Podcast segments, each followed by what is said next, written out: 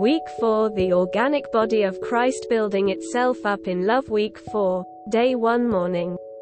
Nourishment PSA 68 to 18 You have ascended on high.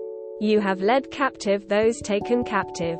You have received gifts among men, even the rebellious ones also, that Jehovah God may dwell among them. Num 1035 And when the ark set out, Moses said, Rise up, O Jehovah, and let your enemies be scattered, and let those who hate you flee before you. In Ephesians chapter 4 verses 8 to 10 we see that Christ is the one who descended into the lower parts of the earth, ascended far above all the heavens to fill all things, and led captive those taken captive. Verse 8 says, The scripture says, having ascended to the height, he led captive those taken captive and gave gifts to men. Height, in the quotation from Psalm chapter 68 verse 18 refers to Mount Zion, VV 15 to 16, which symbolizes the third heaven, where God dwells. 1 Kings chapter 8 verse 30. Psalm 68 implies that it was in the ark that God ascended to Mount Zion after the ark had won the victory. Verse 1 of Psalm 68 is taken from Numbers chapter 10 verse 35. This indicates that the background of Psalm 68 is God's move in the tabernacle with the ark as its center. Wherever the ark, a type of Christ, went, the victory was won. Eventually, this ark ascended triumphantly to the top of Mount Zion. This portrays how Christ won the victory and ascended triumphantly to the heavens. The conclusion of the New Testament, page 3412. Today's reading Christ has traveled from the heavens to the earth, from the earth to Hades, from Hades back to earth, and from the earth to the third heaven. It is by this universal traffic that the gifts have been given by Christ to the body. Consider the Apostle Paul as an example. How could a sinful, devilish persecutor of the church such as Saul of Tarsus become a gift to the body of Christ? Only by the traveling of Christ throughout the universe.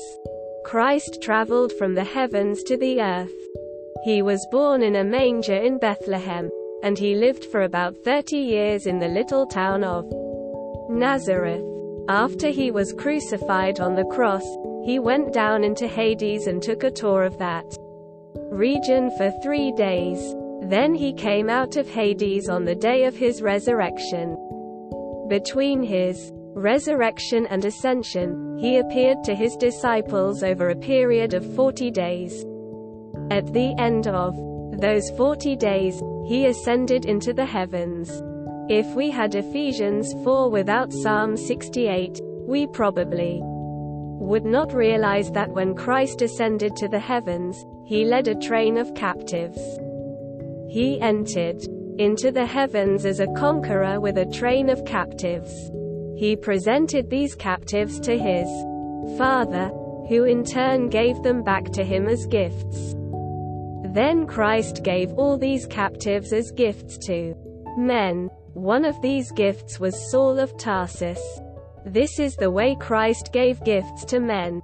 By his universal traveling, Christ not only gathered up many sinners, but he also defeated Satan, the one who had captured them. At one time, we all were captives, those who had been captured by Satan, sin, and death by traveling from heaven to earth, from earth to Hades, from Hades back to earth, and from earth back to heaven. On the one hand, Christ gained all of us and, on the other hand, he conquered Satan, who had usurped us and held us under his power of death. Having been released from Satan, sin, and death, we are now Christ's captives.